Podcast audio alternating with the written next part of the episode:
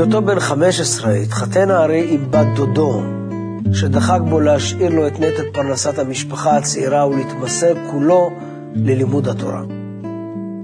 באחד הערבים, בשעה שהארי היה מתפלל בבית הכנסת, נכנס אל אולם התפילה יהודי זקן. התיישב ליד אחד החלונות של אולם התפילה, ושקע בקריאת ספר עב כרס, שהיה שונה מסידורי התפילה הרגילים. אחרי התפילה התיישב לידו רבי יצחק.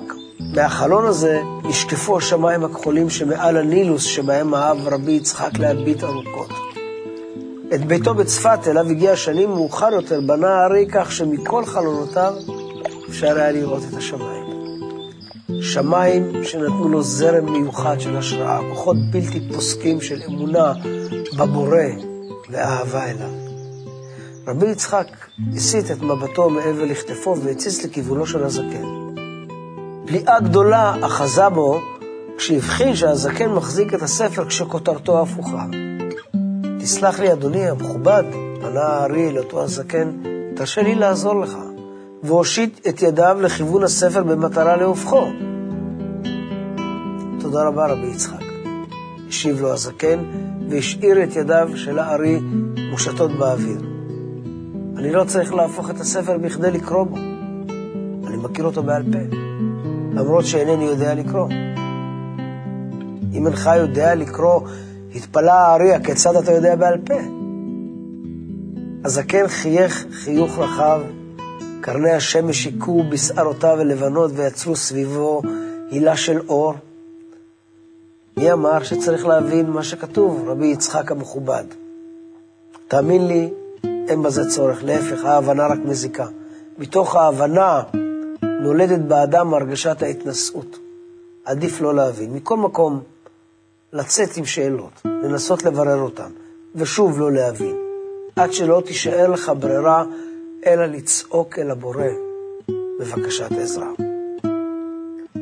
באותו רגע הבין הארי כי הזקן אינו עוד עובר אורח מזדמם בבית הכנסת. רבי יצחק מעולם לא ראה את אותו יהודי זקן. הוא הבין שהאדם הזה הביא איתו מסר, מסר פשוט שלא היה צורך לבטא במילים.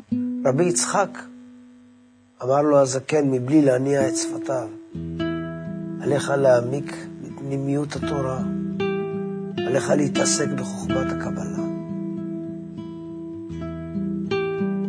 שנים אחר כך, בעודנו צועדים בדרך למירון, אמר לנו הארי, תמיד תזכרו, חוץ מכם ומהבורא אין שום דבר בעולם. אור הוא כלי שמקבל אותו. זה כל מה שיש. הבורא ואתם. כל מה שמתרחש סביבכם, אלו פעולות הבורא. המטרה שלו אחת, לכוון אתכם לדרך היחידה, הדרך אליו. מאחורי כל מבט שמישהו זורק לעברכם, מאחורי צלוחית מרק שנשפכה, גשם שתפס אתכם ביער, עכביש שטבע את קוריו בפינת החדר, מאחורי זקן שכביכול במקרה מתיישב לידכם בבית הכנסת ופותח ספר קבלה. מאחורי כל אלו עומד הבורא. כך הוא קורא אתכם אליו. תבינו את זה, תלכו אליו. חוץ ממנו אין שום דבר.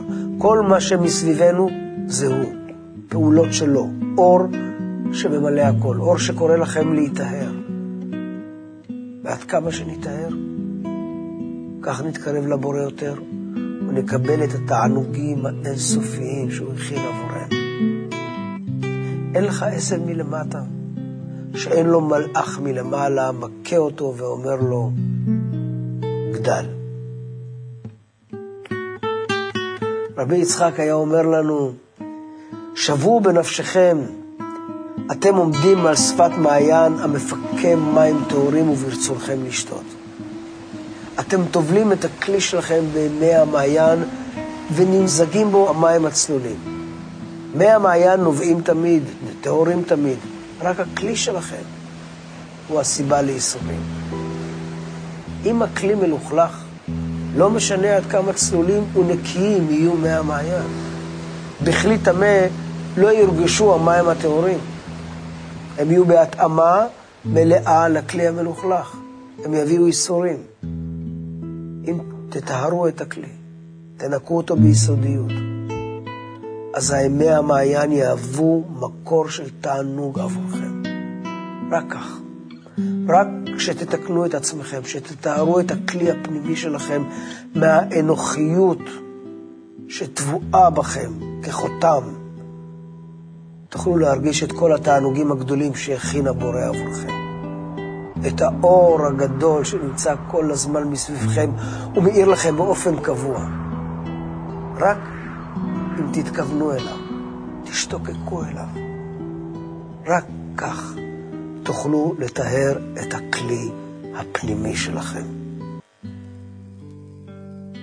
קרני השמש שכבר עמדו בטבורו של הרקיע נשברו בעוברם דרך צמרות עצי חרוב לאלפי ניצוצות אור שריצדו על מרבט של עלים רקובים ותחב, מבליטים בכל רגע נקודה אחרת על הקרקע בהתאם לתנועת הענפים. חמורי היה לועס את ערימת האבוס שהנחתי לפניו כאילו אין בעולם כולו דבר מלבד אותה ערימת הקש.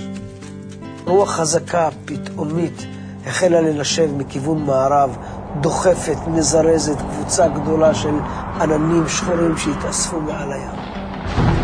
רתמתי את הבהמה העקשנית והמשכתי לטפס בזריזות במעלה ההר.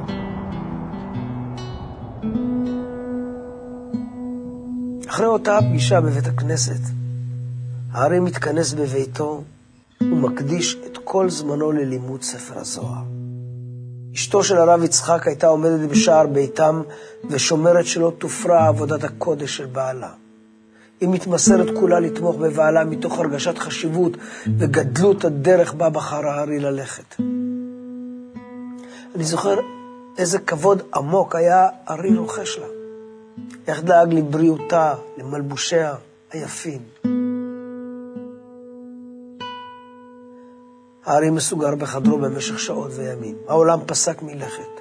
הוא מתעמק בפרשיות הזוהר, מנסה להבין מה באמת עומד מאחורי המילים רבי חייא, אדמה, רבי שמעון. מהי המשמעות הנסתרת הגבוהה של הזוהר הקדוש?